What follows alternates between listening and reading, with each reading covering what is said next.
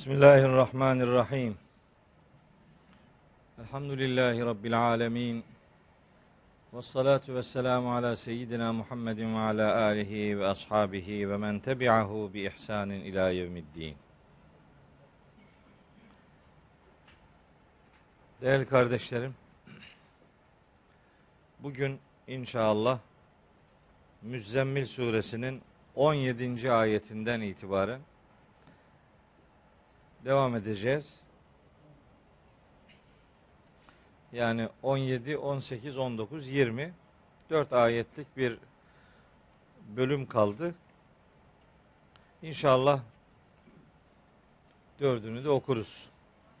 Okuyabilir miyiz bilmiyorum ama okumaya gayret edeceğiz. Eğer bazı kavramlar var, onları özellikle açarsak bu 4 ayet bitmez. Ama biraz daha toparlayıcı bir üslup takınırsak bitebilir. Geçen ders surenin 15 ve 16. ayetlerini sizlere aktarmaya gayret etmiş idim. Orada Risalet Kurumu üzerinde bazı açıklamalar yapmış idim. Peygamberlerin genel vasıfları üzerinde biraz hatırlatmalarda bulunmuş idim. Firavun hatırlatılması gerekçesi üzerinde durmuştum. Neden vahyin ilk surelerinden biri olan Müzzemmil suresinde neden Firavun hatırlatıldı? Surenin diğer ayetlerinin bu ayetle irtibatı nasıl sağlanabilir? 3-5 maddelik sunumlar yapmış idim. Ve sonra da Firavun'un akıbetinin felaket oluşuyla Mekkelilere de bir gözdağı verildiği mesajını hatırlatarak 15 ve 16. ayetleri sona erdirmiştik. Şimdi bugün yine Mekkeli müşriklere hitaben onların algılarını sorgulasınlar amacıyla bir özel konuya dikkat çekiliyor. Ve bu özel konu sadece Mekke müşriklerini değil hiç şüphesiz, bütün insanları, bütün muhatapları bir şekilde ilgilendiren bir mesele. Ama enteresandır, 6000 küsür ayetlik Kur'an-ı Kerim'in içerisinde sadece burada bulunan bir ifade kullanılıyor. Sadece burada var, başka hiçbir surede olmayan bir cümle üzerinde konuşacağız bugün. Onun için çok önemli olduğunu düşünüyorum. Üzerinde çok kafa yormak durumunda olduğumuzu düşünüyorum. Çok sıra dışı bir benzetmenin yapıldığı bir ayeti kerimeyi sizlere aktaracağım inşallah. 17. ayetin ikinci kısmı bununla alakalı. Önemine binaen zihnimizi yoğunlaştırmak durumunda olduğumuz vahyin ilk surelerinin ilk ayetleri böyle hani gece kalkınca gecenin yarıdan çoğunu ayakta geçir emriyle başlayan ayetlerin aslında neden böyle bir ifadeyle başladığı gün gibi aşikar. Öyle ayetler, öyle cümleler ki bunlar meal vererek geçemezsiniz. Üzerinde saatlerce düşünmeniz lazım. İşin künhüne varabilmek için, mesajı doğru algılayabilmek için üzerinde bayağı fikir işçiliği yapmak durumunda olduğumuz kısacık cümlecikler, Mekki surelerin ayetleri. Ama bunlara biz icazlı ifadeler diyoruz. İcaz. Türkçede de kullanıyoruz. Vecize diyoruz. Vecize özlü söz demektir. Yani ifadenin kendisi küçüktür, kısadır ama manası, mesajı oldukça hacimlidir, büyüktür. Bunlara icazlı ifadeler denilir. Bir de i'cazlı ifadeler vardır. Bir icaz, bir i'caz. Böyle genellikle birbirine karıştırılır bunlar. İ'caz, aciz bırakmak demektir. Kur'an muciz bir kelamdır. Yani insanları ve cinleri benzerini yapmaktan aciz bırakan kelama, Kur'an'a muciz denilir. Ama bu demin söylediğim muciz. Burada ayin yok. Mucizin kök harfleri vecezedir. İcazın kök harfleri acezedir. Mekki surelerin genel ifade karakteristiği icazdır. Bütün Kur'an-ı Kerim'in ifadelerinin genel tanıtımı i'cazdır. İcaz işte kısa, sözü kısa, mesajı ve manası oldukça geniş ifadelerdir. Şimdi bakın ne demek istiyoruz? Nasıl bir cümleyle başlayacak?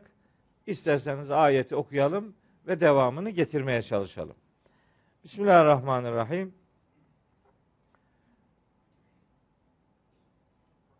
Ayet okumaya başlarken Bismillahirrahmanirrahim demek mi daha caziptir? Euzubillahimineşşeytanirracim demek mi daha caziptir? Daha caziptir demeyelim. Hangisi gereklidir? Evet, Nahl 98 gereği Euzubillahimineşşeytanirracim demek yahut da Estaizubillah, onun kısaltılmışı Estaizubillah demek daha cazip değil, görevdir. Kur'an okuyacağınız zaman, Kur'an'la meşgul olacağınız zaman, Kur'an'ı kıraat edeceğiniz zaman yapacağınız iş kovulmuş şeytandan Allah'a sığınmaktır. Çok enteresan. Kur'an'ı tilavet edeceğin zaman demiyor da kıraat edeceğin zaman diyor. Feiza qara'tel Kur'ane sözü feiza televtel Kur'ane diye beyan edilmemiş. Öyleyse anlamadan Kur'an okuyorsanız ne kadar okursanız okuyun. Hiç şeytandan Allah'a sığınmanıza gerek yok. Bundan şeytan zaten rahatsız olmaz. Oku. Nasıl olsa anlamıyorsun yani. Oku. Ne kadar hatim yaparsan yap. Öyle bir rahatsızlığı olmaz şeytanın. Ama okumayı kıraate dönüştürdüğün zaman işte şeytanın yüreğinin patladığı zamandır. Onun için Allah-u Teala Hazreti Peygamber'e hitaben buyuruyor ki sen feiza qara'te sen kıraat ettiğin zaman Festaiz billahi mineşşeytanirracim kovulmuş şeytandan Allah'a sığın. Allah'ın yardımı olmadan şeytanın müdahalelerinden peygamber bile olsa muhatap kurtulamaz demeye getiriyor. Onun için anlamaya dayalı okumalar asıl okumalardır. Diğeri haşa boşuna okumadır demek istemiyorum. Hiç sakın ha, öyle bazen maksadını aşan manalar devreye giriyor. Ben Kur'an-ı Kerim'i anlamadan okumanın da sevap olduğuna inananlardan. Bunu deyince bir kısmının dünyası yıkılıyor. Tüh, bunu da kaybettik diyor. Bak bu da öyle dedi. Onu bilerek söylüyorum. Evet, anlamadan okumak da sevaptır. Okumasını bilmiyorsanız yüzüne bakmak da sevaptır. Öyle.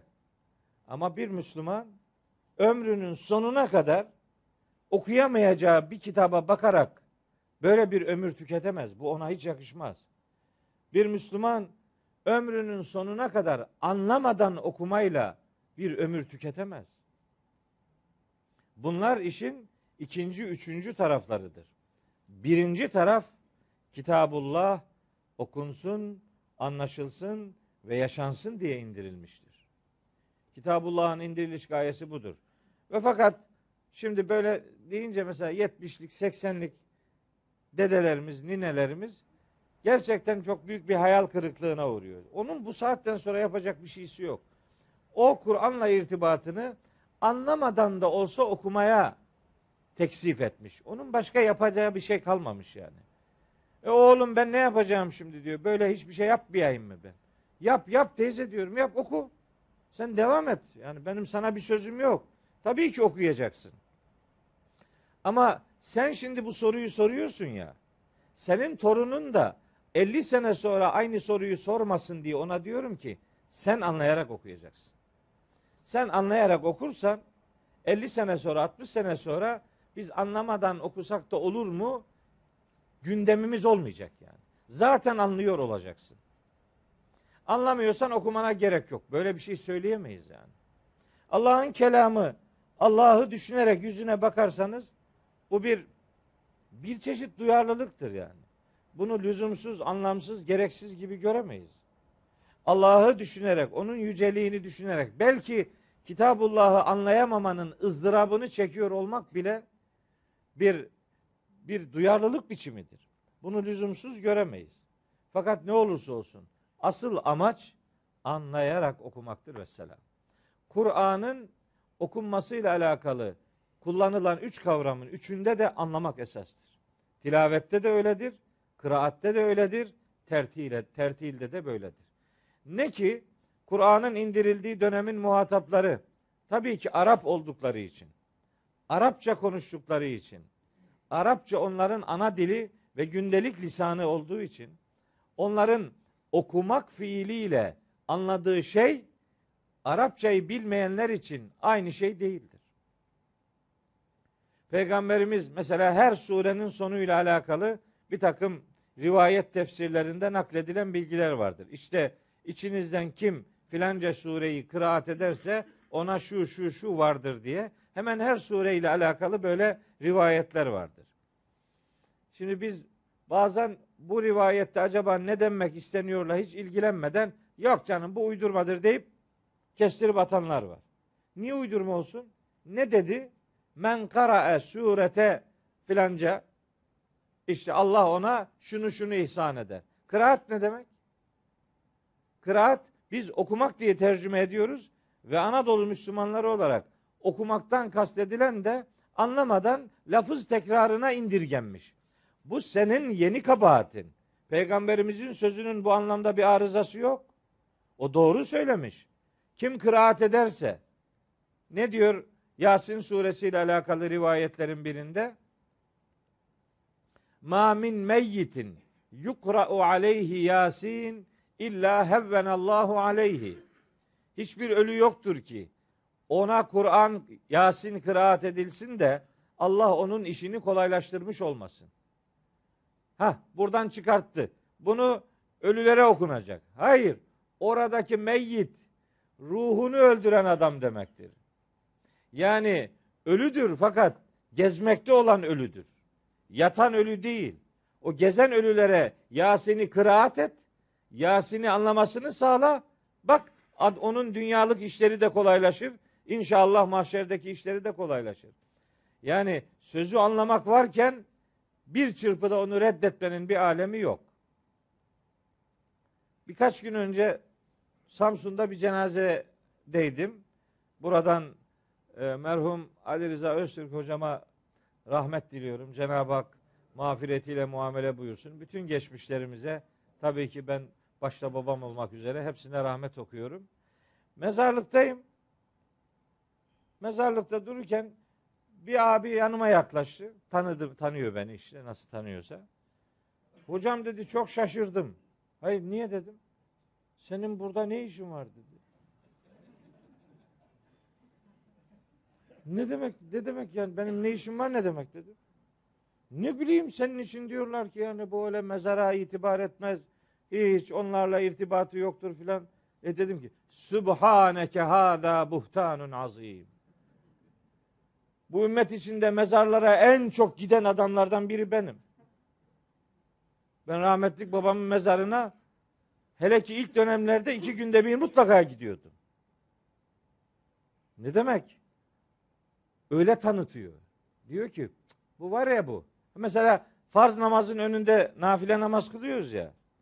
İşte ona tabii sünnet namaz diyorlar. Ben ona sünnet demiyorum. Nafile namaz diyorum. Nafile demeye de korkuyorum. Çünkü millet nafile deyince boşuna zannediyor. Nafile kelimesi boşuna demek değil ki. Kavramlarımızın içini boşalttık kardeşim. Nafile ekstra, ilave demektir. Yani şimdi bir ayet okuyayım size bakın. Bu kavramlar gerçekten nasıl karman çorman olmuş.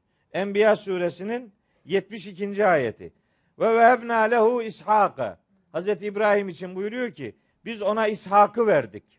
Ve Yakub'e nafileten. Nafile Yakub'u da verdik.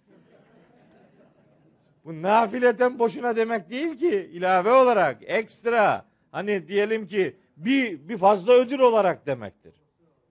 Promosyon gibi. Yani o da koca peygamber. Ondan promosyon olmaz tabii yani. Yani Yakup Yusuf suresinin asıl kahramanıdır yani.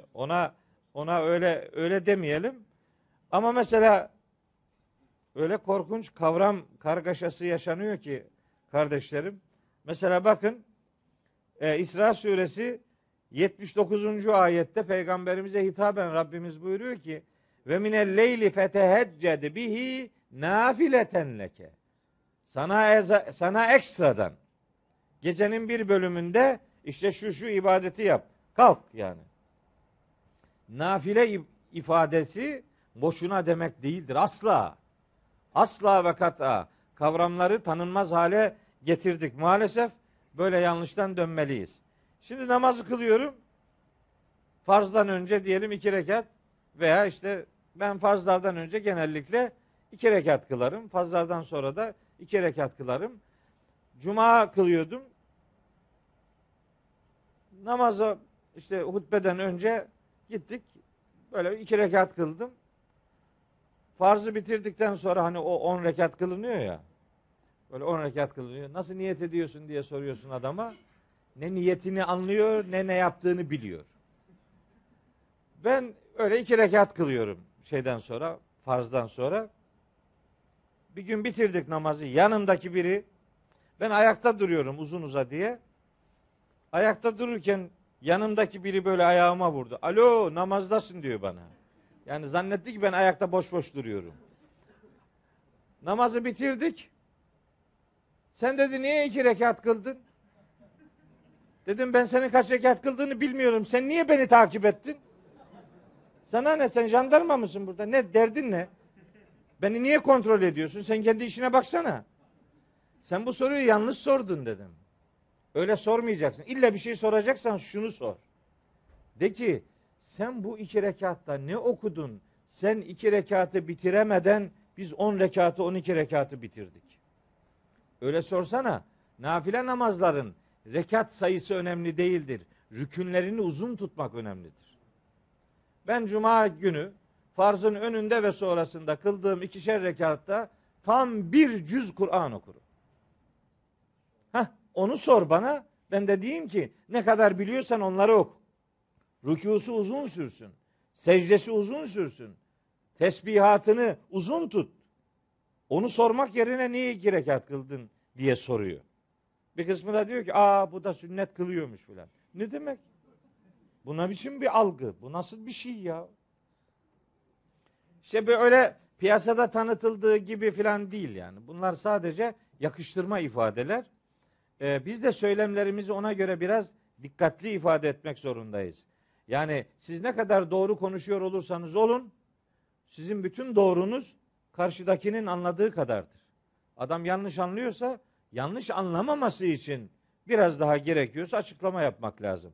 Ben onun için diyorum işte bak, Kur'an'ı anlayarak okumak esastır. Ama anlayamıyorsa artık ona Kur'an okumana gerek yoktur nasıl deriz? Bütün dünyası yıkılır onun. Hayal dünyası yıkılır. Ama deriz ki bak, cep telefonları örneğini veririm ben. Şimdi cep telefonları var. Böyle Android özellikli olanlar. Efendim açıyorsun. Bunda internet var. Televizyon var. Gazete okuyorsun. Radyo dinliyorsun. O arada tabii telefon ihtiyacını da görüyor. Konuşuyorsun. Fakat hiç kimse telefon dediğimiz bu cihazı mesela televizyon seyretmek için almaz. Hiç kimse bu cihazı fotoğraf çekmek için almaz. Ama madem aldı, onu o ihtiyaçlarında da kullanabilir. Telefonun asıl icat amacı konuşma, iletişim sağlamaktır. Kur'an'ın asıl indiriliş amacı anlaşılması ve yaşanmasıdır. Bunu kabul edip, bunu hayatının vazgeçilmezi haline getirenler, diğer meşguliyetleri de yaparlar, yapsınlar. Ben gezerken akşama kadar günde 500 okurum. Yani yatarken, gezerken, namaz kılarken ben alışmışım. Günde 500 okurum. Her okuduğumda da her okuduğum yerin manasını düşünüyorum desem bu biraz abartı olur. İnsanların Kur'an'la irtibatını sıfıra indirgemenin bir alemi yok. Asıl gaye budur. O gayeyi kaybetmemek kaydıyla diğer, hele ki başka bir şey yapamayacaksa vatandaş, onun dünyasını karartmanın bir alemi yok. Onlar da Kur'an'la irtibatını sıcak tutsunlar. Zaten onunla aramıza bir sürü bariyerler koyduk. Bir de böyle bir şey söylersek hepten çığırından çıkacak. O itibarla siz ne olursa olsun Kur'an'la irtibatınızı sıcak tutmaya gayret edin. İstiaze ile alakalı başladık. Böyle bir takım hatırlatmalar yapmış olduk. Biliyorum bir kısmı üzüldü bu hatırlatmalardan. Tüh, biz bunu böyle tanıtmıyorduk. Bak öyle değilmiş. Orayı kırpıyorlar. Size dürüstçe bir şey söyleyeyim. Yazık ki bu ümmetin önemli bir bölümü bir din kardeşini cennette görmekten rahatsız. Din kardeşinin cennete gitmesini istemiyor. Ona göre bir cennet hayali var ve o hayal ettiği cennet çok küçük. Küçük olduğu için mümkün mertebe herkesi cehenneme gönderecek ki kendisi cennete girebilsin. Ancak yer ayarlayacak kendisine. En ufak bir kabahat gördüyse, ki o kabahat midir değil midir, onun da kararını o veremez. Ne malum, belki seninki yanlıştır. Hiç belli olmaz. O itibarla böyle kendini garantiye alacak, diğerlerini felakete sürükleyecek yaklaşımlar içerisine giriyorlar. Oysa Kur'an'ı bir kere okusaydı, bir kere Kur'an'ı anlasaydı, bir defacık ona Ali İmran suresinin şu ayeti yüreğini ferahlatacaktı. 133. ayet. Ve sari'u ila mağfiratin min rabbikum ve cennetin arduha es-semavatu vel ardu. Genişliği gökler ve yer kadar olan cennete doğru koşun. Cennet geniş. İnşallah sana da yer olur, bana da yer olur. Nedir birbirini cehenneme gönderme, zebaniliğine soyunmanın bir alemi yok. Böyle sosyal medya üzerinde bir takım paylaşımlar yapıyorlar. Ne kadar güveniniz, ne kadar hevesiniz varsa yerle bir ediyorlar yani. Yazmış bir tanesi dün akşam. Bir de bana gönderiyor onu. Benim sayfama işte etiketlemek diyorlar onu. Öyle etiketliyor benim sayfama. Yazmış öyle. Mehmet T ile de yazmıyor. Ya çok molla ya. Mehmet D ile yazıyor. Mehmet diye yazmak bilgiçlik değil, kusura bakma. Eğer herifse Muhammed yaz ona. Onun Mehmet diye bir kalıbı yok. Kullanılmıyor yani. Mehmet Okuyan faciası yazmış. Facia. Benimki faciaymış. Ne facia? Facianın sebebi ne? Ben demişim ki eğer bir Hristiyan papazla tartışmışım. Bundan 15-16 sene önce. O tartışmanın içinin ne olduğunu yazmıyor. Neler konuştuğumuzu yazmıyor. 8 tane Hristiyan olmuş Anadolu Müslüman ailelerinin çocukları, Samsun'da Hristiyan olmuş çocuklar kiliseye gitmişler. Papaz onları ayarlamış. Çocuklar düzenli ayinlere katılıyorlar. Onlar ayinlere katılıyor. Bizim ilahiyattan da birkaç öğrenci bunun haberini almış. Onlarla irtibata geçmişler. Hocam bunlar bu takım sorular soruyorlar. Biz bu sorulara cevap veremiyoruz. Bu arkadaşları buraya getirsek onlarla ilgilenir misin? Olur, canıma minnet dedim. Tabii ki getir. Geldiler o çocuklar. 8 tane. Onlar bana 2 ay onlarla uğraştım. 2 ay. Haftada birkaç gün gelmek üzere. Onlarla uğraştım. Sonuçta işte onların 7 tanesi artık kiliseye gitmemeye başlamış. Bir tanesi gene devam etmiş ama 7'si artık gitmemiş. Onun üzerine papaz sinirlenip okula geldi, ilahiyata. Geldi, kapıyı çaldı. Ben dedim Mehmet Okuyan'ı arıyorum dedi. Türkçe konuşuyor tabii, çok güzel Türkçe konuşuyor. Buyur benim dedim. Ben de o zamanın papaz, ben ne bileyim papazı, papaz deyince böyle kisvesi belli, böyle uzun cübbesi var, böyle sakalları var filan, kafasında böyle garip bir şeyler var. Öyle bir şey bekliyorum. Hiç de öyle gelmedi adam. Yani bir Katolik papaz, kot pantollu, kot montlu, böyle sakalı bıyığı bir şeysi yok, ince zayıf bir şey. Geldi, ben dedi Samsun'un papazı. Ne dedim? Hiç papaza benzemiyor, öyle papaz mı olur dedim. Ben senden razı değilim dedi bana. Hiç kapıdan içeri girer girmez. Ben de abandone oldum lan, ne diyor bu dedim ya. İnsan bir halatı sorar da sonra ne diyeceksen dersin. O hemen bir ufak tereddüt geçirdikten sonra dedim ki sen benden razı değil misin? Demek ki benim yolum doğru. Sen benden razı olsaydın zaten sıkıntı vardı. Razı değilsen sorun yok. Ne oldu? Hayırdır dedim. Sen dedi milletin çocuklarını dininden ediyorsun dedi bana. Yapma ya dedim. Lan ne meharetli adammışım ben. Kim beni dinledi de dinden çıktı?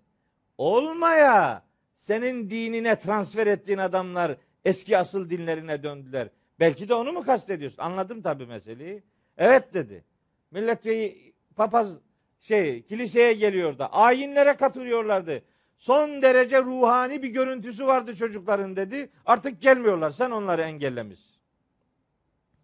Vallahi ben onları sadece sorularına cevap vermenin ötesinde hiç meşgul etmedim dedim. Ben de öyle yaptım dedi. Soru sordular. Ben de cevap verdim. Hristiyan oldular. Rab İsa'ya tabi oldular. Ben de onlara dedim ki Rab İsa değil. Rab Allah'tır dedim. İsa'dan Rab map olmaz dedim. İsa Allah'ın bir peygamberidir. Tıpkı Hazreti Muhammed olduğu gibi dedi. Onun üzerine bir takım tartışmalar yaptık. O detaya girmek istemiyorum. O çocuklar asıl dinlerine geri döndüler. Bu sosyal medyada bunu paylaşan namert arkadaşlar işin orasıyla ilgilenmiyor. Ben ona dedim ki papaza İsa peygamber sağ mı ölür müdür dedi bana. Dedim ki sen o sorunun cevabı kolay. O ne ki? Sen sorunu dürüst sor dedim.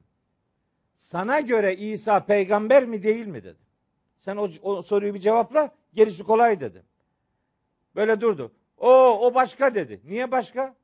Çünkü sana göre İsa peygamber değil. Niye dürüst davranmıyorsun? Sana göre İsa Tanrı, peygamber değil ki. İsa peygambere peygamber desin zaten sorun çözülecek. Neyse o zaman Hazreti İsa sağ mı ölü mü dedi. Ölü dedi. Yapma ya. Yaptım dedim. Ölü. Gökte mi değil mi? Değil dedi. Sağ değil mi? Değil dedi. Gelmeyecek mi? Gelmeyecek dedi. Ama dedi Kur'an'da yazıyor. Öyle mi dedim? Arapça Kur'an. Sana İngilizcesi var. Fransızcası var. Almancası var. Arapçası var. Hangi dilden biliyorsan İsa sağdır, ölmedi, gelecek diye bir ayet bul. Ben senin dinine gireceğim. Bulamazsan özür dileyecek misin? Senden Müslüman olmanı beklemiyorum dedim. Ben Kitabullah'a güveniyorum. Burada ona malzeme olabilecek hiçbir cümle olmadığına inanıyorum. Nüfus kağıdım gibi biliyorum ben Kitabullah'ı. Onu mahcup etmek üzere meydan okudum. Adam cevap yazıyor şimdi akşamki. Kur'an'da işaret bulursa Hristiyan olmak isteyen hoca. Yazık olsun sana be. Sana ne denir be? Böyle bir facia. Facia ya. İnsan az biraz ahiret var diye düşünür be. Biraz. Ahirete az buçuk inanıyor olsalar böyle davranmayacaklar yani. Bunların inandığı ahiret Allah'ın anlattığı ahiret değil ya. Bu nasıl bir şeye inanıyor bilmiyorum ben ya. Bu kadar aleni, bu kadar şirazesi kaçmış bir tutum içerisine girebilir mi insanlar? Bu sosyal medya da bir faciaya dönüşüyor. Biz oradan bir şeyler paylaşıyoruz güya. Tersine de dönüyor bilmem ne. Kapatacağım hesabı en iyisi. Hiç görme. Yok onu da kapatamam. Çünkü bir sürü insana oradan cevap veriyorum yani. Yüzlerce, binlerce kardeşimizle oradan iletişim halindeyiz. Hani onlar belki de bunu istiyorlardır. Çünkü o da bir tebliğ biçimidir. Bir paylaşım yapıyorsunuz. 40 bin, 50 bin, 100 bin, 500 bin kişi görüyor yani. O itibarla kapatmamızı bekliyorlarsa daha çok bekle. Kapatmayacağım. Devam. Twitter'a da devam, Facebook'a da devam. Hani bir şey Instagram'da yokum. Artık onu kullanamıyorum, onu beceremiyorum. Evet. Kur'an'ın anlattığı ahiretle alakalı ayete artık başlayalım. Estağfirullah. Fekeyfe tettekûn İn kefertum yevmen yec'alul vildâne şîbâ. Fekeyfe tettekûn Bir düşün bakalım. Nasıl korunabileceksiniz?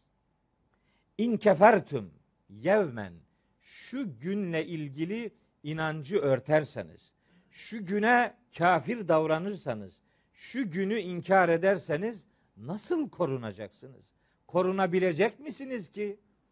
Nasıl bir gün bu? Yec'alul vildane şiba. Bir küçücük çocuğu ak saçlı bir ihtiyara dönüştüren bir gün. Bir küçücük çocuğu ak saçlı ihtiyara dönüştüren bir gün. Bu ifade sadece burada var. Kur'an'da başka bir yerde yok.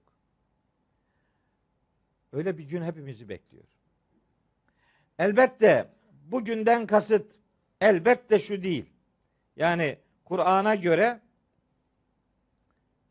göre çocuklar mükellef değildir. Bir çocuk fıtrat üzere doğar, eyvallah, ama onun imanı ya da inkarı ancak ergenlik sonrası dönemde işlev görür. Burada meselenin söyleniş amacı günün zorluğunu ifade etmek için bir mecaz ifadesidir. Küçücük bir çocuğu bile ak saçlı ihtiyara dönüştürebilecek korkunç bir gün.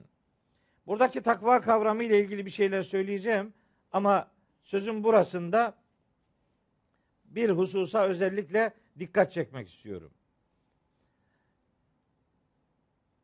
Bakın, Hac suresi diye bir sure var Kur'an-ı Kerim'in. 22. suresi. Bu surenin 1. ve 2. ayetleri var. Bu son saati anlatır.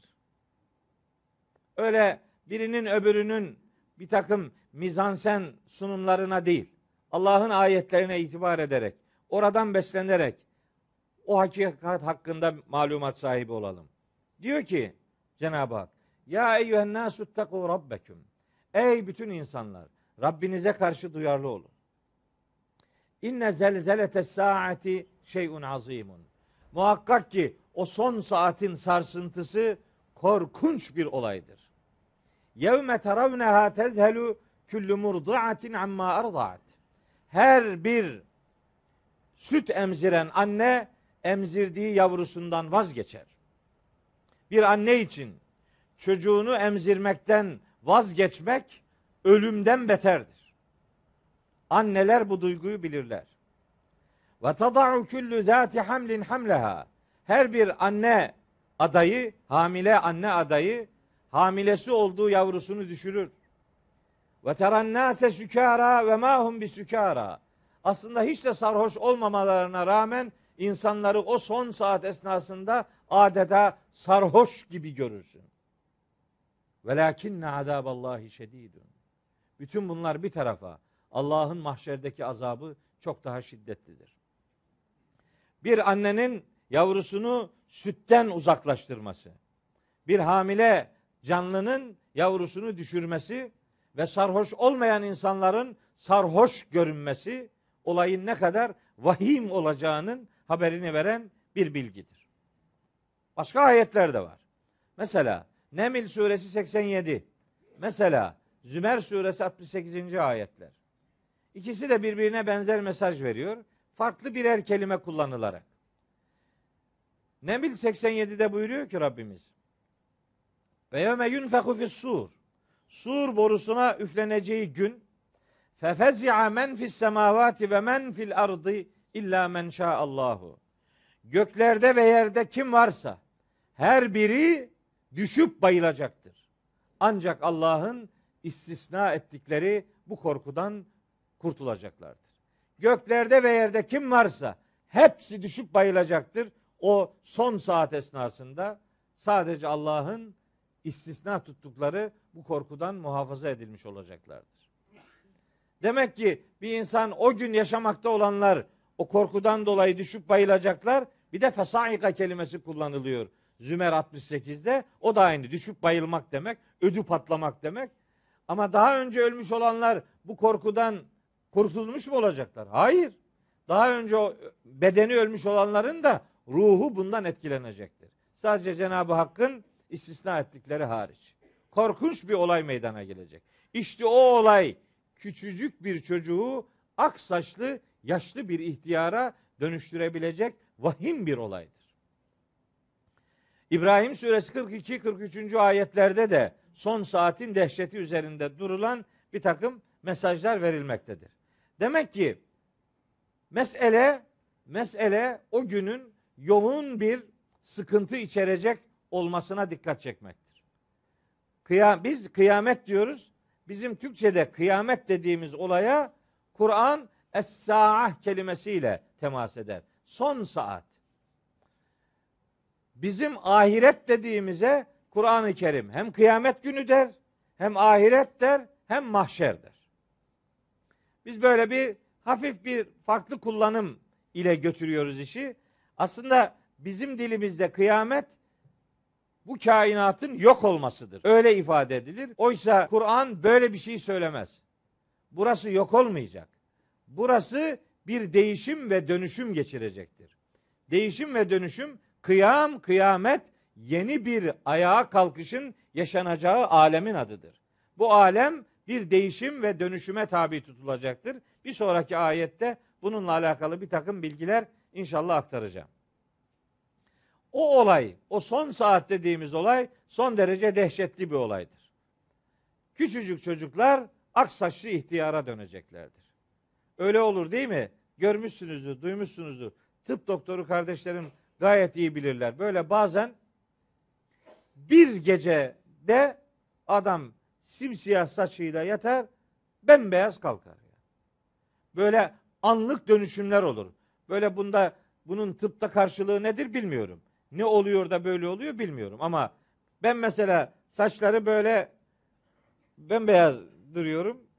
Benim saçlarım 1994 yılında geçirdiğim bir trafik kazasından sonra maalesef bir oğlumu orada kaybettik. Oğlumu cennete gönderdik. O zaman saçlarım beyazladı benim. Yani ben de çok yoğun bir süreç yaşadım. Allah trafik kazası ya da başka sebeplerle hasta olanlara da acil şifalar ihsan eylesin. Böyle oluyor yani. Bunu hatırlatıyor ki yani illa kendi bedeninde bir değişim olması vurgusu söz konusu değil. Burada mesele o gün zor bir gündür. Küçücük bir çocuk yaşlı bir ihtiyara dönüşebilecektir. Vahim bir olay herkesi beklemez. Bunun öncesinde meselelerin o günle alakalı ifadelerini böyle toparlamış olayım. İfadenin başında fekeyfe tettekûne diye bir fiil var şurada. Tettekûne. Tettekûn korunmak demek. Bu kelime takva kelimesi. Takva kelimesinin kökü bu kelime. Aynı kökten geliyorlar. Bu kelimenin kökü ve kaye ve kıye yani ve ka. Vav, kaf, ye harfi. Kökü bu. Bu kelimenin kök anlamı korumak. Kök anlamı. 3 harfli anlamı korumak. Fakat bu 5 harfli kalıba dönüşünce yani itteka olursa bu tabi ivteka idi. Oradan bir iftial babının bir kuralı devreye girdi. İşte itteka oldu. Sonra şeddelendi oldu itteka. Şimdi böyle emsile, bina, maksut diye bizim kitaplarımız var. Arapçayı biz onlardan öğrendik. Şimdi kalkıp da işte bunlar eski kitap filan yemezler. Bunlar eskimez kitap. Bu Arapça Allah'ın kitabını anlayacaksan o stildeki Arapçayı okumanı tavsiye ederim kardeşim. Emsile, bina, maksut, izzi 4 tane sarf kitabı, avamil, izhar, kafiye bunlar 3 tane nahiv kitabı. Kafiye'de işi göremezsen bir de Molla Camii okuyacaksın. O zaman oluyor. Daha olmadı. Yetmedi tabii bunlar. 4-4-8. Bunlarla iş bitmiyor. Bir de Muhtasarul Meani diye bir edebiyat kitabı var. Asıl işin imam kitabı odur. Ama onları bilmezsen yani sarf kitaplarını, nahiv kitaplarını bilmezsen meani kitabından zaten bir şey anlamazsın. Beyan, bedii ilimleri var o meanide. O ilimlere sırayı getirmek için kelime yapısını ve cümle yapısını bilmen lazım. Oradan işte itteka nasıl oldu bu? İşte bunun kökü veka. Veka'dan itteka olmasının bir takım kuralları var. Onları bilenler bilirler. İtteka, şimdi Arapçada çok enteresan kalıplar vardır. Mesela 3 harfli bir kelimeyi eğer 3 harfli anlamı, 3 harfliyken anlamı geçişsiz bir fiil anlamıysa yani tümleç almıyorsa veya işte eski dille söyleyelim mef'ul almıyorsa bunlar lazım fiil olarak bilinirler. Arapça karşılığı bunun bu. Şunun için söylüyorum. Bu kelimeler bazen bir babdan, bir kalıptan başka bir kalıba döndüğü zaman manada değişimler olur. Geçişli bir fiili iftial babına koyarsan geçişsiz olur. Geçişsiz bir fiili if'al veya tef'il babına koyarsan geçişli olur. Kural bunlar. Burada lazım. Veka korumak demek. Koruyorsun. Biri bir şeyi koruduğu zaman Bu geçişli bir fiil. Siz onu şimdi infial veya iftial babına alırsanız bu artık geçişsiz fiil olur. Lazım fiil manasına gelir. Korumak anlamı bu defa korunmak anlamına dönüşür. فَكَيْفَ تَتَّقُونَ Nasıl korunacaksınız bakalım. Nasıl koruyacaksınız değil artık. Fiil değişti. Nasıl korunacakmışsınız ki bakalım. Takva kavramı da buradan hareketle korunaklı olmak demektir. Muttaki adam korunaklı adam demektir. Takva, hani onu yorumlarken şöyle diyoruz. Takva sorumluluk bilincinde olmak, sorumluluğunu bilmek, sorumlu davranmak. Ben onu biraz daha tek kelimeyle diyelim, ifade edelim. Duyarlılık diye anlıyorum takvayı. Takva duyarlılıktır. Ama Kur'an'da geçtiği her yerde duyarlılık manasına gelmez. Kur'an'da çok anlamlılık diye bir konu vardır. Biz bunun adına el-vücuh deriz. Çok anlamlılık. Yani her kelime kullanıldığı her yerde her zaman aynı anlamı vermez. Bab kalıp değişiklikleri yeni manaların elde edilmesinin yollarından bir tanesidir. İşte ittika kavramı bunun örneklerinden biridir. Tettekûne aslında korunmak demektir. Nasıl korunacakmışsınız ki? Ama bunu diğer takva kavramlarının geçtiği yerlerde doğrudan korunmak değil de bu defa duyarlı olmak diye tercüme ederiz. Vettekullâhe mesela Allah'tan korkun diye tercüme edilir. Vettekullâhe Allah'tan korkun demek değil ki. İttika korkmak değil ki. Kelimenin ne kök anlamında ne sonradan kazandığı anlamlarda korkmak manası yok. İttekullâhe Allah'a karşı duyarlı olun. Allah'a karşı sorumlu davranın. Sorumluluğunuzu bilin demektir. Takva böyle hem doğuştan getirilen bir yönü olan hem sonradan geliştirilen yönü olan bir kavramdır takva. Alak suresinde geçmişti. O zaman hatırlıyorum. Tabii ne kadar zaman geçti bilmiyorum da orada ev emara bit takva diye geçmişti bu.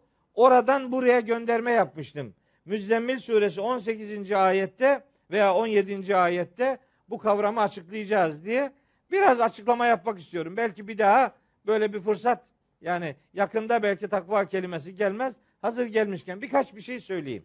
Ama her şeyin öncesinde şunu ifade edeyim. Buradaki tettekûne fiili korunmak demektir. Bizim literatürümüze yerleşmiş olan duyarlı olmak, sorumluluğunu bilmek gibi bir mana yok burada. Bu korunmak anlamına gelir. Mesela Kur'an'da bunun başka versiyonları da var. Mesela Rabbena atina fid dünya haseneten ve fil ahireti haseneten ve kina. O ki işte bu kelimenin emir kalıbıdır. Veka yeki ki. Arapçayı işte iyi bilmek lazım.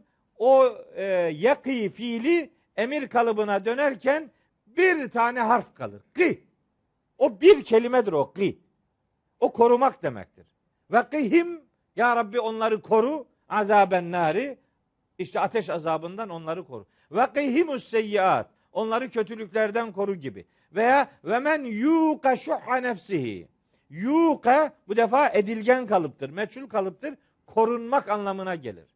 Böyle pek çok yerde bunun örnekleri var. Ma lehum minallahi min vaqin. Mesela bu ismi fail kalıbıdır. Koruyucu demektir. Böyle kullanımlar var. Ama bizim takva dediğimiz şey duyarlı olmak, sorumluluğunu bilmek, sorumluluğunun bilincinde olmak, hassas davranmak, donanımlı olmak gibi açılımlar uyguluyoruz takva kavramına. Şimdi bunun bir doğuştan getirileni var. Biz bunu Şems suresinden biliyoruz. 8 ve 9. ayetler. Ve nefsin ve ma sevvaha feelhemeha fucuraha ve takvaha. İşte insana ve onu düzene kavuşturan ilahi kudrete yemin olsun ki Allah insanoğluna yani her nefse hem fücurunu ilham etmiştir hem takvasını ilham etmiştir. Fücur yoldan çıkabilme yeteneğine, özelliğine derler fücur. Takva da o yoldan çıkmayı kontrol altına alabilecek, yoldan çıkmamayı sağlayabilecek, kötülüklere düşmemeyi sağlayabilecek korunaklılık manasına gelir.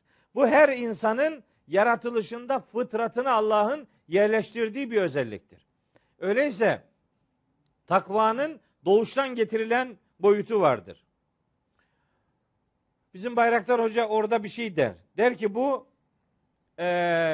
sistemi, bağışıklık sistemi, vücudun nasıl ki mikroplara karşı bir bağışıklık sistemi varsa, takva da Allahu Teala'nın insanı saptırıcı unsurlara karşı dizayn ettiği, fıtratına yerleştirdiği bir özellik olarak bulunur.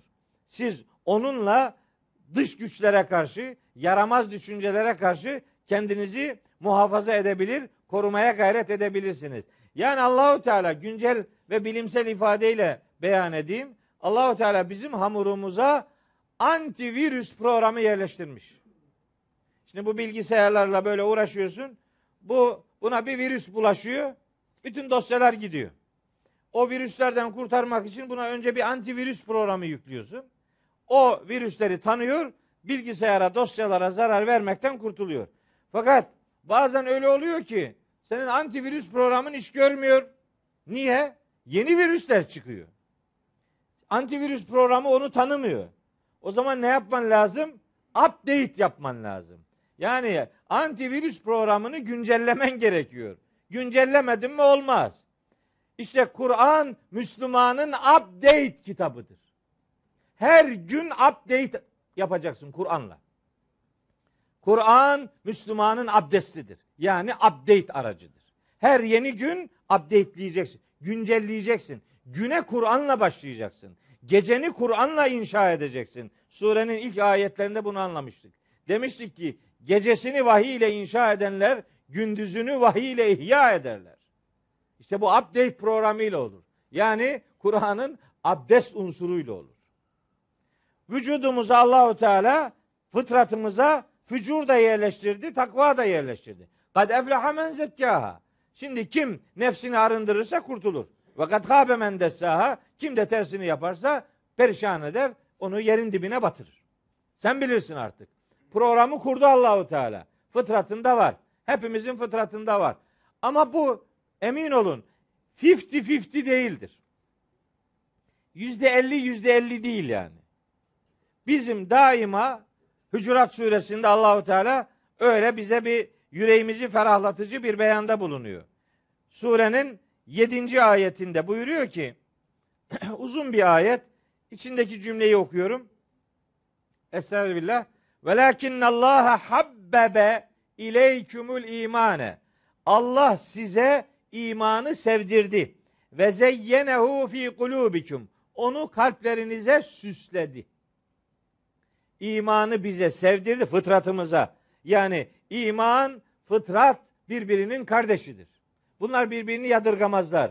Allah bize imanı sevdirmiş ve kalplerimize onu süslemiştir.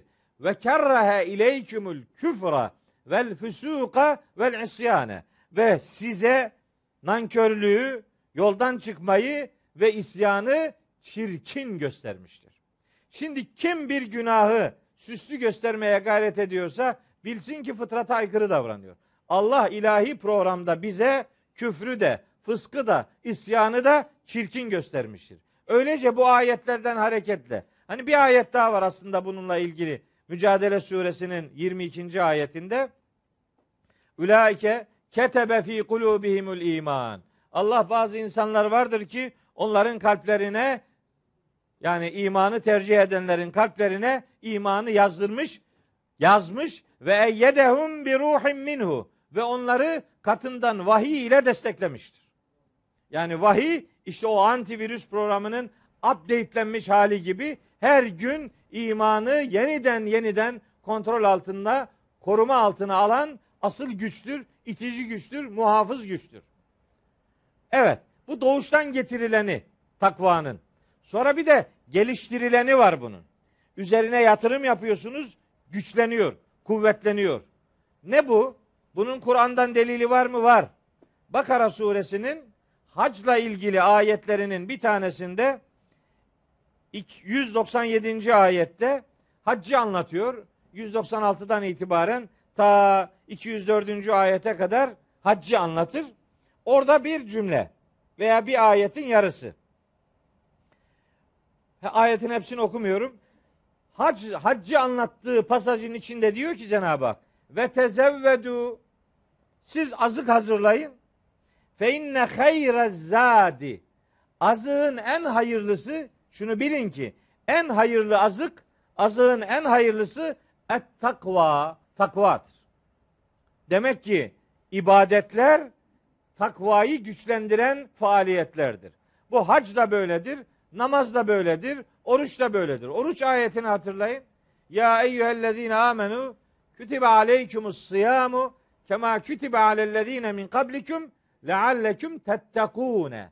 Tettekûne, muttaki olasınız diye sizden öncekilere farz kılındığı gibi oruç size de farz kılındı. Demek ki bizim bütün ibadetlerimiz takvamızı destekleyen birer faaliyetler, birer eylemlerdir.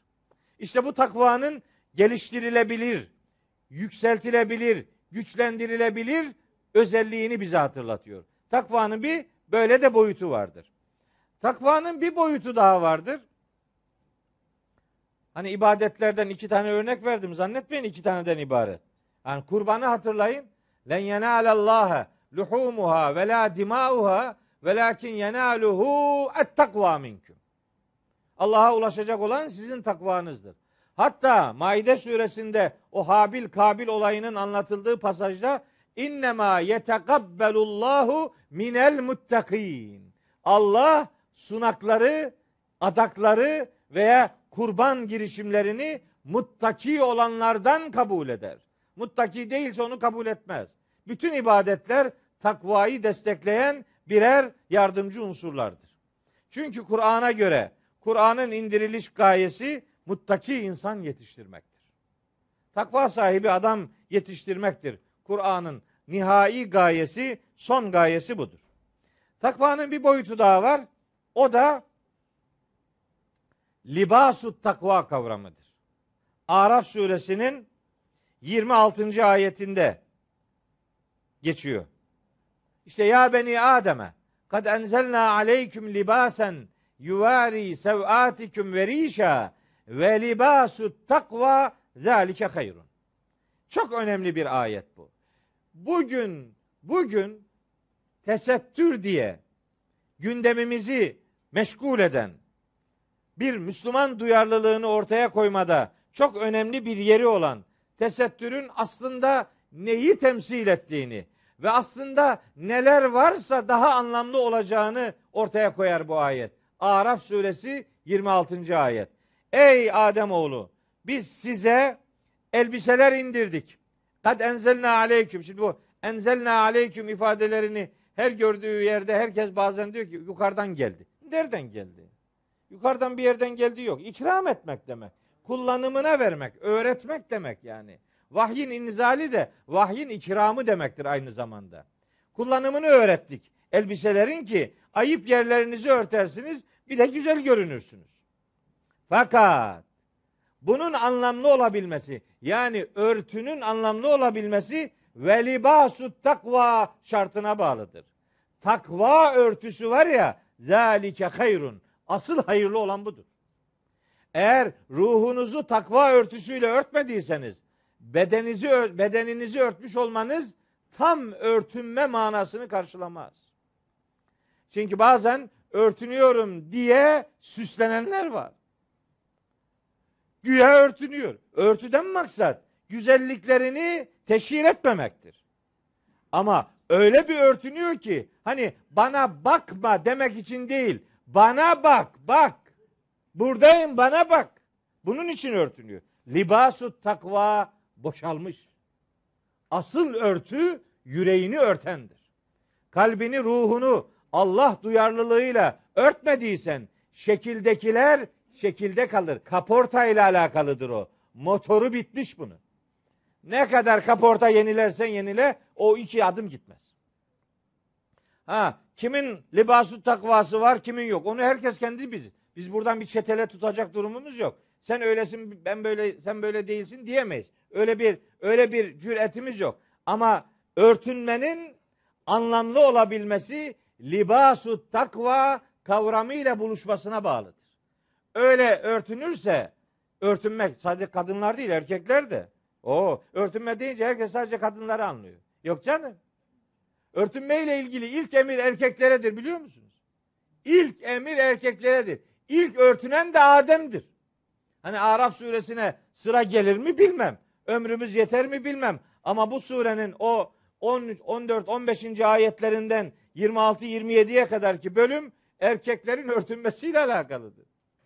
Hatta Nur suresi 31. ayeti herkes kadınların örtünmesiyle alakalı kullanır. 30'u okumuyor adam. 30'u okusana. 30 önce 30'u oku, sonra 31. 30'u okumak istemiyor. Niye? Ona dokunuyor. Kullil müminine. Mümin erkeklere de ki yaguddu min absarihim. Senin örtün de göz kapaklarındır.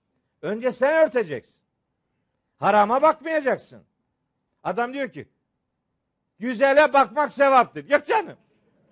Hangi güzel? Nereden çıkardın? Niye örtün diyor o zaman? O zaman güzelse teşhir etsin, dursun. Yok öyle bir şey ya. Ne biçim bir cümle bu ya? Güzele bakmak ne zaman sevaptır? Tabiattaki güzelliklerdir. Allah'ın çiçeklere bak. Hangi çiçek bir kadından daha çirkindir? Var mı öyle bir, böyle göstereceğim, bozuk, deforme olmuş bir çiçek? Yok öyle bir şey yok yani.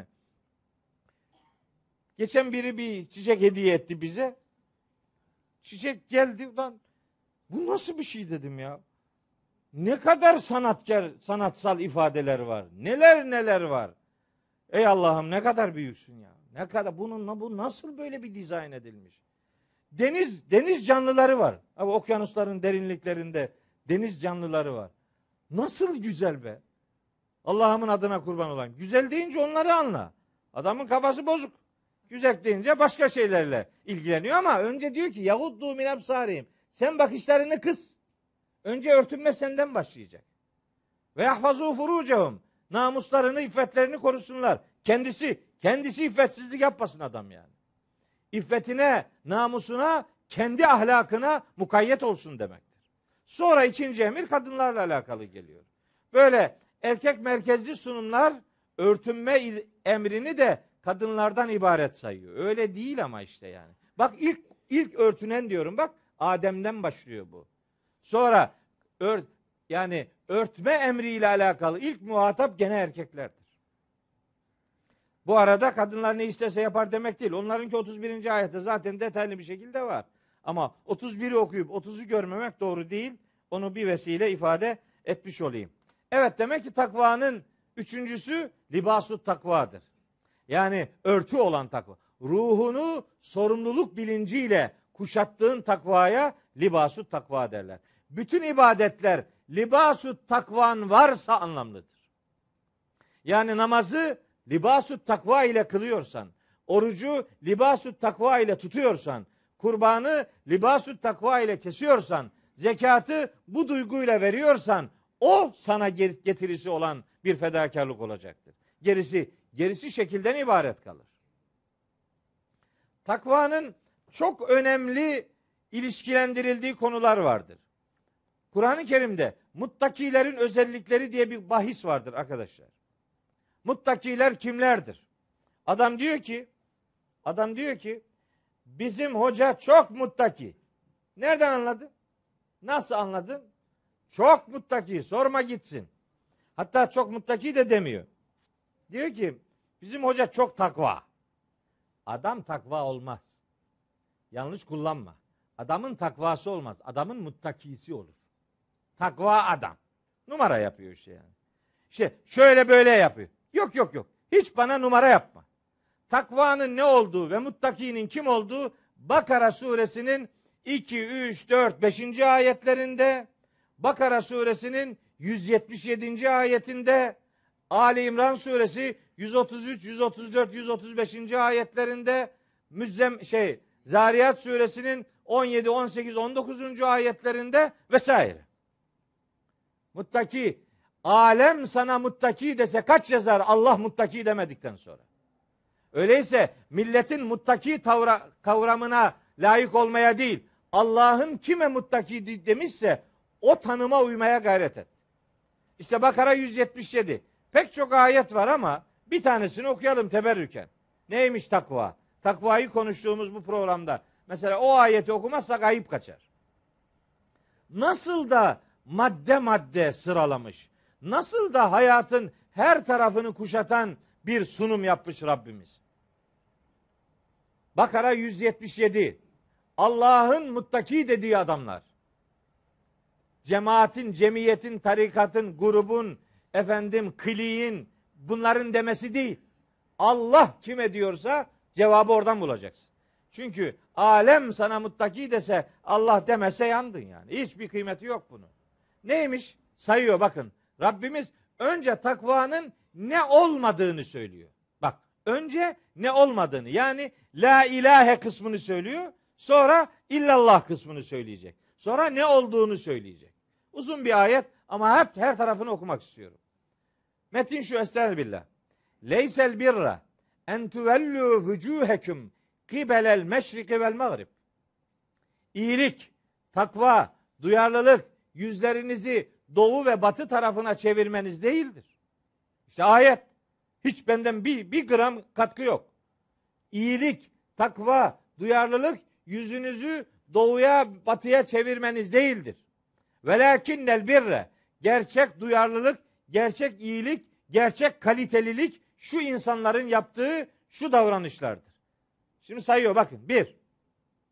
Men amene billahi vel yevmil ahiri vel melâiketi vel kitabi vel nebiyyine. 5. Bunlara inanacak. Neye? Allah'a inanacak. Ahiret gününe inanacak. Kitaba inanacak. Peygamberlere inanacak ve meleklere inanacak. Vel kitabi, bak, vel kütübi demiyor. Vel kitabi. Kütüp kelimesinin geçtiği yerler de var. Hiç şüphesiz, ama onların her biri aslında kitabı temsil eder.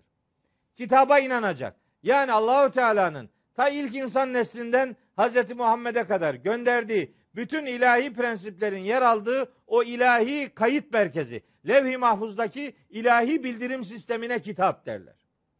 Ona inanacak, bütün meleklere inanacak, bütün peygamberlere inanacak, tabii ki ahirete inanacak ve elbette bunların anlamlı olabilmesi için önce Allah'a inanacak.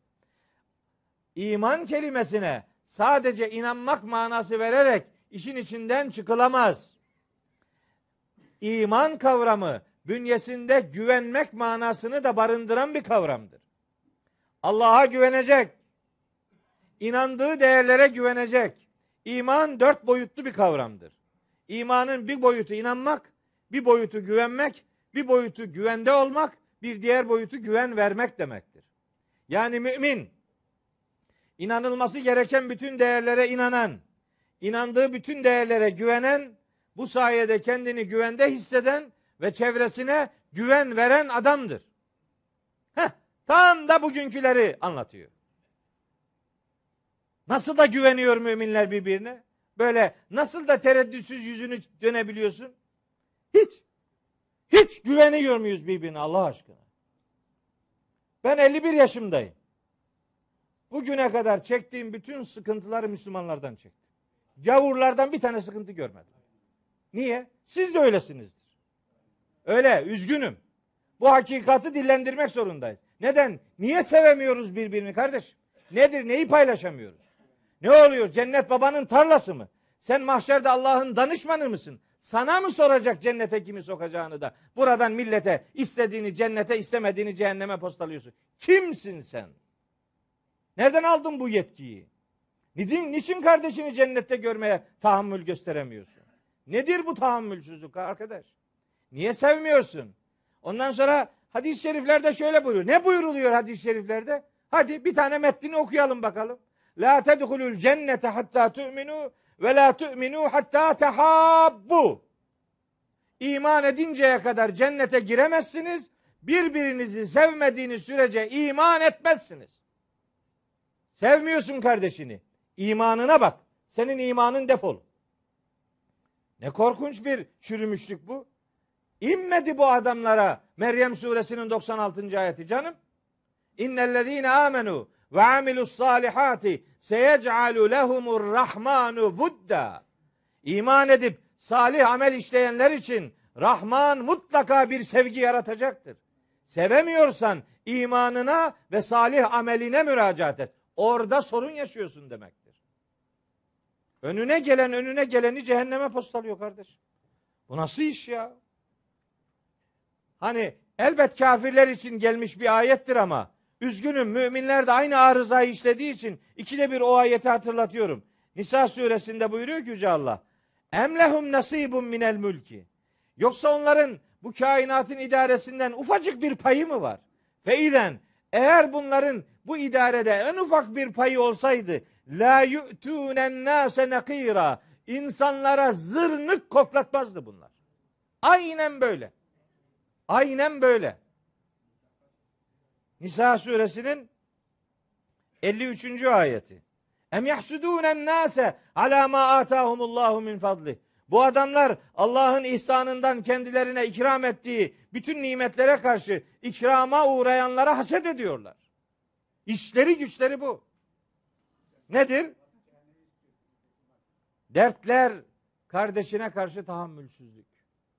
Ve asıl problem Kur'an'ın inşa etmediği bir akılla konuşmak. Kur'an'ın inşa etmediği bir duyguyla hareket etmek. Kur'an'ın inşa ettiği aklın böyle bir kategorizasyonu olmaz. Bunlar Allahu Teala'nın iradesine terk edilmiş hususlardır. Bundan biz anlamayız. Biz burada, bizim kanaatimiz söz konusu değil. Hepimiz yargılanacağız ve yargıç Allahu Teala olacak. Hakimi Allah olan bir mahkeme-i kübrada herkes yargılanacak. Kimse kimsenin zerre bir kötülüğünü üstlenip de bunun biraz hafiflesin diyemeyecektir. Diyemeyecek. Lokman suresi 33. ayeti açsın okusunlar. Veya Fatır suresinin şu muhteşem ayetini okusunlar. Şu muhteşem ayet numarasını vermeyince cümleyi öyle çeviriyorum. 18. ayeti. Fatır suresi 18. ayet. Okusunlar. Onlara girersem Bakara 177 kalacak. Onun için girmiyorum. Evet. Kimse kimsenin yükünü yüklenmeyecek ve Allah mahşerde kimseyi danışman tutmayacak. Bu cümlemi unutmayın ne olursunuz. Kim size diyorsa ki bizim büyüğümüz, işte adı her ne olursa olsun, bu şeyh olur, mürşit olur, abi olur, abla olur, efendim ne bileyim kavs olur, azam olur, bilmem neyse yani, fark etmez yani. Kim diyorsa ki bizimki kurtaracak, yalan konuşuyor. Kurtaramaz. Kendini dahi kurtaramaz. Ne başkasını kurtaracak? Ahkaf suresinin 9. ayeti kapı gibi orada duruyor. Kul ma kuntu bid'an miner rusul. De ki ben peygamberlerden türedi biri değilim. İlk defa ben peygamber değilim. Peygamberler zincirinin son halkasıyım. Ve ma edri, ve ben bilmiyorum. Ma yuf'alu bi ve la biküm. Bana da size de ne yapılacağını bilmiyorum. Ya peygamberimiz Allah'ın ayetiyle kendisine ne yapılacağını bilmiyorum diye beyanda bulunuyor. Bizimki diyor ki bizim hocam biliyor. Yani kurtarıyor. Onu kurtarıyor, bunu kurtarıyor. Sırat köprüsünün başına geçecekmiş. Ona tabi olanları kurtaracak. Gerisi oradan altına cehenneme gidecek. İlk yuvarlanan senin hoca olsa ne olacak? Senin hocadan önce yaşayanlar ne olacak? Ne biçim mantık bu? Nedir bu? Neyin nesi? Ama kolay bu ama. Değil mi? Ne güzel bir din bu. Ayıp ettin. Alıyorsun eline bir tesbihi. 2 tane kelime-i tevhid diyorsun. Sana 40 tane huri veriyor. Bir salat selam getiriyorsun. Sürüsüne bereket. Salat selamın ne olduğunu anlamıyor ama. Değil mi? O Ahzab suresinin ne 43. ayetini ne 56. ayetini adam gibi anlamıyor. Allah'ın ondan istediğini asla yapmıyor. Allah ona diyor ki sen fedakarlık yap. Bizimki diyor ki sen yap. O sen yap demektir. Bunu anlatınca da diyor ki bozdu bu dini. Kim bozdu? Sen perişan ettin. Doğrusu bu. Allah'ın kitabının dediğidir doğrusu. Bunun üzerinden götürmek, ilişkileri bunun üzerinden şekillendirmek durumundayız. Kardeşim, evet, bu iş iddia ile sloganla olmuyor. Bu iş hakikata gönül vermekle oluyor. Ve önce imanla ve Allah'a güvenle başlıyor bu iş. Bakara 177'nin ilk cümlesi budur. İnanacak ve inandığınız şeylere güveneceksiniz. Müslüman Allah'tan yana güven sorunu yaşamayan adamdır. Güven sorunu yok. Sonra bitmedi şimdi bakın. Devam ediyor. Söz benim değil. Allahu Teala'nın ayetini burada teker teker tercüme etmeye çalışıyorum. Buyuruyor ki: "Velakinnel birre men amene billahi vel yevmil ahir vel melaiketi vel kitabi ven nebiyyin Ve atel mala ala hubbihi. Bak şimdi cümleye bak. Cümlenin nezahetine, nefasetine bakın. Ve atel mala ala hubbihi. Bu cümlenin tam 5 tane anlamı vardır. 5 tane. 5'i de doğrudur. Ve atel male ala hubbihi. Çok sevdiği malını veren, yani mal fazlasını defolu, deponun kenarında bucağında kalmış, çürümeye terk edilmiş olanı değil, en çok sevdiğini veren. Tanıyor musunuz böyle yiğit? En çok sevdiğini veren.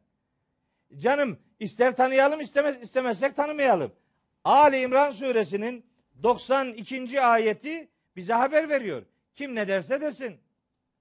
Evet, 92. Len tenalul birra hatta tunfiqu mimma tuhibbun. En çok sevdiğiniz şeylerden dağıtıncaya kadar iyiliğe ve takvaya ulaşamayacaksınız. Buyur. Söz benim değil ki, Allah-u Teala'nın. Hatta Bakara 267'yi düşünün. Ya eyyühellezine amenu enfiqu min tayyibati ma kesebtum ve mimma ahrecna leküm minel ardı ve la teyemmemul habise minhu tunfiqune ve lestum bi ahizihi illa en tuğmidu fihi. Ey iman edenler, sizin için verdiğimiz rızıkların en iyilerinden dağıtın. Yerden çıkarttığımız ürünlerin en kalitelilerinden verin. Size verilmesi halinde beğenmediğiniz için yüzünüzü ekşiterek dönüp almak istemediğinizi siz de başkasına vermeyin diyor. Bakara 267. ayet. Ya bu ayetleri okur mu beyim? Bunlar okunur mu? Bunu okursa arada bir zekat fitre aldığı adamın morali bozulabilir. Zekatı fitreyi başkasına verir. İyisi mi? Bu ayeti söyleme. En iyisinden vermediğin sürece, verirken canın acımıyorsa o sevaba doğru dürüst dönüşmez. Bir garibanı adam akıllı sevindireceksin. Senden beklenen bu. Atel mâle alâ hubbihi. En çok sevdiğini verecek. 1. 2. Ve atel mâle alâ hubbihi. Sevdiğine verecek malı. Sevdiği insanlara. Bizimkinin sevdiği adam yok ki. Diyor ki bizim grubun dışındakilere zekat vermeyin. Fitre vermeyin. Sadaka vermeyin. Ya Allah'ın evrensel tuttuğu yardımlaşma kalemini adam, yani cemaat, cemiyet, grup, parti, klik neyse, hangi kelimeyi kullanırsak da sıkıntı. Hangisini desen diyor bizi kastetti. Özel kimseyi kastetmedim. Herkesi kastediyorum. Başta ben kendim olmak üzere. Hepimiz. Buna bak, Allah-u Teala Kur'an-ı Kerim'de fakir için, yetim için, miskin için ve esir için din göndermesi yapmaz. Fakirin dini imanı sorulmaz. Yetimin dini imanı sorulmaz. Miskinin dini imanı sorulmaz. Bunlar her senin bir imtihan konundur. Ve bunları sevmek zorundasın kardeşim. Seveceksin. Onlara vereceksin. Mümin kardeşin senin sevgide sırayı birinci alana aldığın kardeşin olacak. Sevmeme listesi yapıp da en başa filanca İşte gruptan olanları yazmayacaksın. Sen düşman mı arıyorsun? Sana Allah bir düşman belirlemiş. İnne şeytane leküm aduvun fettehizuhu aduvva. Şeytan sizin için düşmandır. Onu düşman bilin. Başkasını değil. Biz adam kafir bile olsa adama düşman olmayız. Onun küfrüne düşman oluruz. Çünkü o adamı kazanmak durumundayız. Bizim onunla cihadımız var. Yani onu kazanmaya çalışacağız biz. Adamı kaybettin mi? Kimin nasıl kazanacaksın? Yok, bunlar Kur'ani perspektif değildir yani. Evet, 2. anlamı bu. Sevdiğine vereceksin. 3. Ve atel mâle alâ hubbihi. Kendisi ona muhtaç olmasına rağmen malını veren. Adam kendisi muhtaç.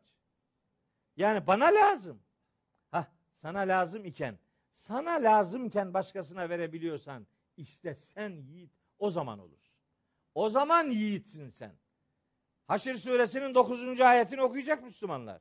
İsar diye bir kurumu var Kur'an'ın. İsar, kardeşini kendisine tercih edebilen yiğitlerin ahlakıdır. Öyle değil mi? Bende olmasın, onun olsun. Hatta bunun bir en üst boyutu vardır ki, onda yoksa bende de olmasın, bende olursa üzülebilir diye. Böyle yiğitler İslam tarihinin o altın harfleriyle kendilerini o tarihe kazımış adamlarımız var. Ama şimdi heyhat anlatıyorsun, hikaye geliyor vatandaş. Oldu mu böyle bir şey? Tabii ki oldu. Okuyacaksın neyi? Haşr suresi 9. ayet. Orada yazıyor. Veya açacaksın Beled suresini. Orada da var. Hani o sarp yokuştan söz ediyor Allahu Teala. O sarp yokuş. Ve ma edrake mel akabe. Nedir bu akabe? Akabe sarp yokuş demek. Fekkü rakabetin. Bir boyunu hürriyetine kavuşturacaksın. Yani ev it'amun fi yevmin zi mesgabetin. Zor bir günde sen muhtaç iken o malı bir garibana doyurma vesilesi yapacaksın. İnfak edeceksin. Sen zordayken vereceksin. Kardeş, söz benim değil. Bakın Ali İmran 134. ayeti açın. Ellezine yunfikune fisserrai ve'd-darrai. Var zamanda verenler, dar zamanda verenler. Biz hep varken vermekten söz ediyoruz. Dardayken veren yok. Oysa vardan var vermek her yiğidin kârıdır. Yoktan vermek mert yiğidin kârıdır. İlle de herkes daha sıkıntıda birine verebilecek bir infak konusu bulur. Onun için ne diyoruz? İnfak imkanla sınırlı değil, imanla alakalı bir kavramdır. İmanınız varsa infakınız mutlaka olur. Evet, kendiniz muhtaç olmanıza rağmen vereceksiniz. 4. Ve atel male ala hubbihi. Allah'ı sevdiği için malını verecek. Yani Allah rızası için infakta bulunacak. Desinler için değil, riya için değil, kendine yer edinmek için değil, bir garibanı Allah rızası için doyuracak. İnsan suresinde beyan edildiği gibi innemâ nut'imukum livecihillâhi. Sizi doyurmamızın sebebi Allah'ın rızasını kazanmaktır. Hatta Allah'a yüzümüz olsun diye sizi doyuruyoruz diyebilmektir. Yiğitlik budur.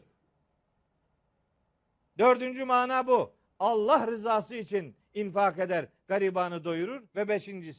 ve atel mâle alâ hubbihi.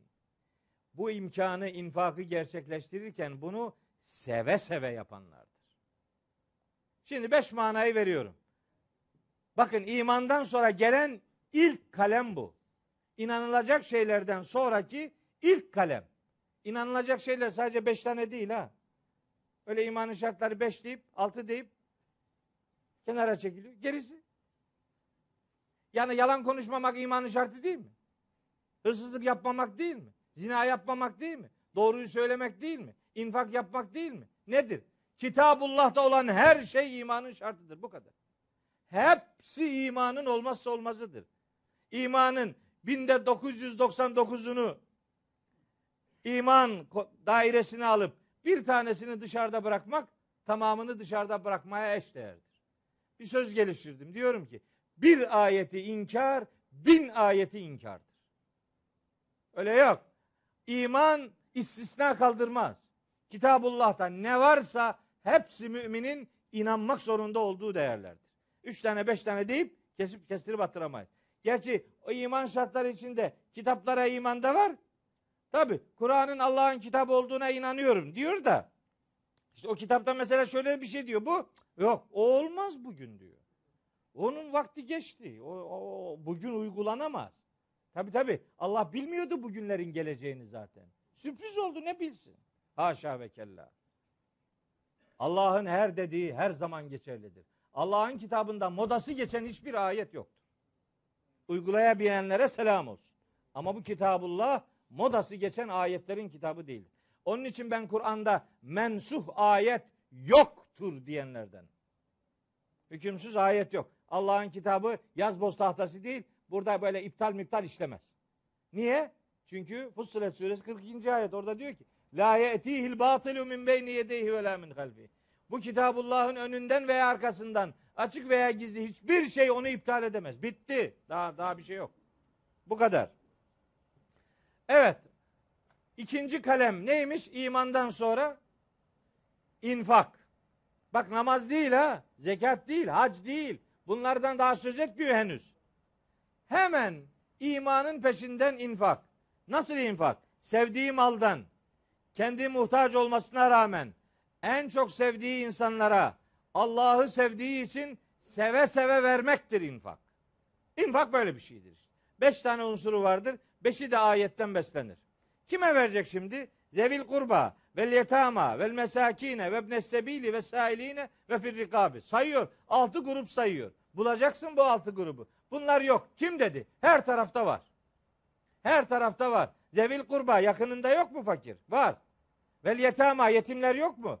Bakın, Kur'an'da yetimlerin, yakınındaki yetimlerle ilgilenmek farzdır. Yetimlere yakın olmak ayrıca farzdır. Yani yetim uzaktadır deyip de kimse kenara çekilemez. Yakındaki yetimle ilgilenmek farz, yetime yakın olmak da farzdır. Bulacaksın yetimi. Beni ilgilendirmiyor. Yok öyle bir şey. Daha vahyin 3. suresinde hemen yetimle alakalı düzenleme vardır. Duha suresinde. Çok önemli, vazgeçilmez değerlerdir. Bunlar bulunacak. Bil kurba vel yetama vel mesakine, miskinler. Miskin kime derler? Türkçe'de bozulan kavramlardan biri de bu. Miskin, miskin. Tembel tembel oturana derler. Hayır, Kur'an öyle demez. Ümmetin kavramlarını Kur'anlaştırmak zorundayız artık. Kur'an ne dediyse kavramı öyle anlayacağız. Miskin, mesakin, fakirlik, yoksulluk, kendisinde mesken tutmuş adama miskin derler. Hatta Beled suresine bakarsanız açlıktan karnı toprağa yapışan adama miskin derler.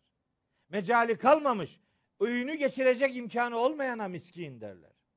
Ve önce onların bakımını gerçekleştirmek lazım. Ve ibne sebil, yolda kal yolcular, ve sahilini açıktan isteyenler, ve firrikabi, kölelikten kurtulmak isteyenler. Bunlar 6 grup. Bunları bulup bunlara bu malı Allah rızası için vereceksin. Takvanın 2. olmazsa olmazı bu. Bu 2. Hocam diyor bu zekat. Değil, zekat değil bu. Zekat resmi vergi gibi algılanır. İnfaksa onu da içeren çerçevesi geniş bir kavramdır. Gün gelir infaka malının her kuruşu girer. Ama zekat limiti belli bir ibadettir. O da Hazreti Ali'nin dediği gibi alt limiti bellidir. Üst limiti yok. Ne kadar verirsen, ne kadar malın varsa, ne kadar infak edersen o kadar hesabını kolaylaştırırsın demektir. 3. sırada geliyor. Ve ekâmes salate, namazı dosdoğru kılanlar. Namazı kılmak lazım. Şimdi diyor ki işte namaz, o aslında namazdan maksat o değil. İşte bu namaz böyle değil. Kılmayacaksın filan. Ya sen kılmak istemiyorsun, anlaşılıyor. Kılma. Hesabını Allah'a verirsin. Bırak bu ümmet kılsın canım. Her adamın namazıyla uğraşmaktan ne elde ediyorsun? Bırak çok kılsın. Yok, o diyor dik duruştur. Salat kelimesi tek başına kullanılırsa o dik duruş manasını bulur. Ekame kelimesiyle geliyorsa fiili olarak namaz kılmak demektir bu. Özel bir ritüel, özel bir ibadetin adıdır. Ekame, yukimu, ikame-i salah, özel bir ibadetin adıdır. Bu ve ekame salate. 3. 4. Ve atez zekate. Zekatı tam verecek. 5. Vel mufune bi ahdihim iza ahedu. Birbirlerine söz verdikleri zaman verdikleri sözlerinde duracaklar. Var mı? Akşama kadar 40 tane yalan yere yemin ediyor. Hele ticaretle uğraşıyorsa hak rast getirir. Öf. Yarın çekiniyor diyorum diyor. Yarın. Yarından kastım biraz zorlayınca diyor ki yarınlar bitmedi ki. Tabii hangi yarın? Yani yarına göre öbürsü gün de yarın. Yani yarın devam ediyor yani. Aldatmanın bir alemi yok. Belki kardeşinin saflığından yaralanabilirsin de bu numaraları Allah'a söktüremeyeceksin, haberin olsun. Allah'a böyle numaralar sökmez. Verdiğin sözü, meşru sözleri, günlük hayatında insanlar arası verilen sözler tutulacak ama en başta da Allah'a verilen söz tutulacak. Sonra vessabirine fil be'sâi ve'd-darrâi ve hînel be'si. Zor zamanlarda, sıkıntılı zamanlarda, savaş zamanlarında, inançlarında direnen adamlar. Sabır, zillet ve meskenet üzere boyun bükmek demek değildir. Sabır, en zor zamanda bile değerini savunmak ve ondan vazgeçmemektir. Sabır böyle bir kavramdır. Ulaikellezine sadaku. İşte bu sayılan özelliklere sahip olanlar, iman iddiasında sadık olanlar işte bunlardır. Ve ulaike humul muttakune. Muttaki olanlar da işte sadece bunlardır. Hah, senin takva tarifin buna uyuyorsa eyvallah. Uymuyorsa takva tarifini kendine uydurmayacaksın. Sen takva tarifine uyacaksın. Kimin tarifine? Allah'ın tarifine uğrayacaksın. uyacaksın. Bu. Başka yok. Başkası sizin takımın tarifi olur. O Allah'ın tarifi değil. Şekli bir takım düzenlemelerle, böyle bir takım yani sembolik şeylerle, şifrelerle böyle şöyle giydim mi bizim takımdan oluyor. Böyle giydim mi öyle, amin derken öyle dedim mi böyle, şöyle yaptım öyle, öyle olunca böyle, böyle hepsinin bir şifre. Ya nasıl amin diyeceğini şaşırıyorsun. Ne diyecek belli değil ki, bu kimdendir. Bir şey giyiyorsa o rengi giydi şundandır. Kafasına fes taktı rengine göre. Başörtüsünü bağlama stiline göre. Nasıl şey bunlar ya? Bu nereden çıktı bütün bunlar? Bunlardan insanları nasıl kategorize ederiz? Bunun hesabını ruzi mahşerde Allah'a nasıl vereceğiz? Şunu giydin kurtuldun, bunu giydin helak oldun. Olur. Sana mı soracak Allah-u Teala? Üniformalı bir Müslüman istiyorlar. Üniforma böyle her tek tip. Örtünmek farzdır. Örtünme biçimi yöreden yöreye değişir kardeş. Allah Allah. Benim çocukluğum Bayburt'ta geçti. Babam Bayburt'ta imamdı. Bayburt'ta ihram giyer kadınlar. Böyle ihramları vardı böyle dış örtü. Aslında o ihram Ahzab suresindeki cilbabı karşılayan bir giysidir. Dış örtü demek. Yani içeride evin içinde giydiği giysiyi dışarıdan örtene cilbap derler. Bunu şimdi kalkıp biri diyor ki bu budur. Öbürü herkes kendi algısına göre cilbaba bir mana veriyor. Dış örtü bu. İç elbiseyi örten dış ört. Vücut hatlarını belli etmemeyi sağlayacak olan ört. Bunu kıyafete, üniformaya dönüştürmenin bir alemi yok. Ya kız öğrencilerimize bakıyorum. Başörtüsünü bağlama biçimi ve başörtüsü renkleri takım oyunuyla ilişkili. Arkadaş olarak o toplanıp konuşuyor. Bakıyorsun ki hep aynı. Arada bir tane farklı olunca bir süre sonra o ya elimine ediliyor veyahut da dışlanıyor yani. Ya bunlar muttaki kavramının içinde yok, gözünü seveyim. Buna bakarak insanları değerlendirme. Ne olur? Ulaikellezine sadaku. Bu sayılan özelliklerde olanlar iman iddialarında sadık olanlardır. Ve ulaikehumul muttakun. Muttaki olanlar işte bunlardır diyor Allah-u Teala. Rabbim öyle duyarlı davrananlardan eylesin inşallah. Hepimizi, her birimizi. Tabii takvanın, muttakilerin başka özellikleri de var. Dolu. Öyle hepsi bir ayetten ibaret değil. Bir tane numunelik söyledim. Bir de çok kısa takvanın sonuçları bağlamında bir şey söyleyeyim. Muttaki olursanız ne olacak? Muttaki olursanız bakın ne olacak? Muttaki olursanız ne olmayacak?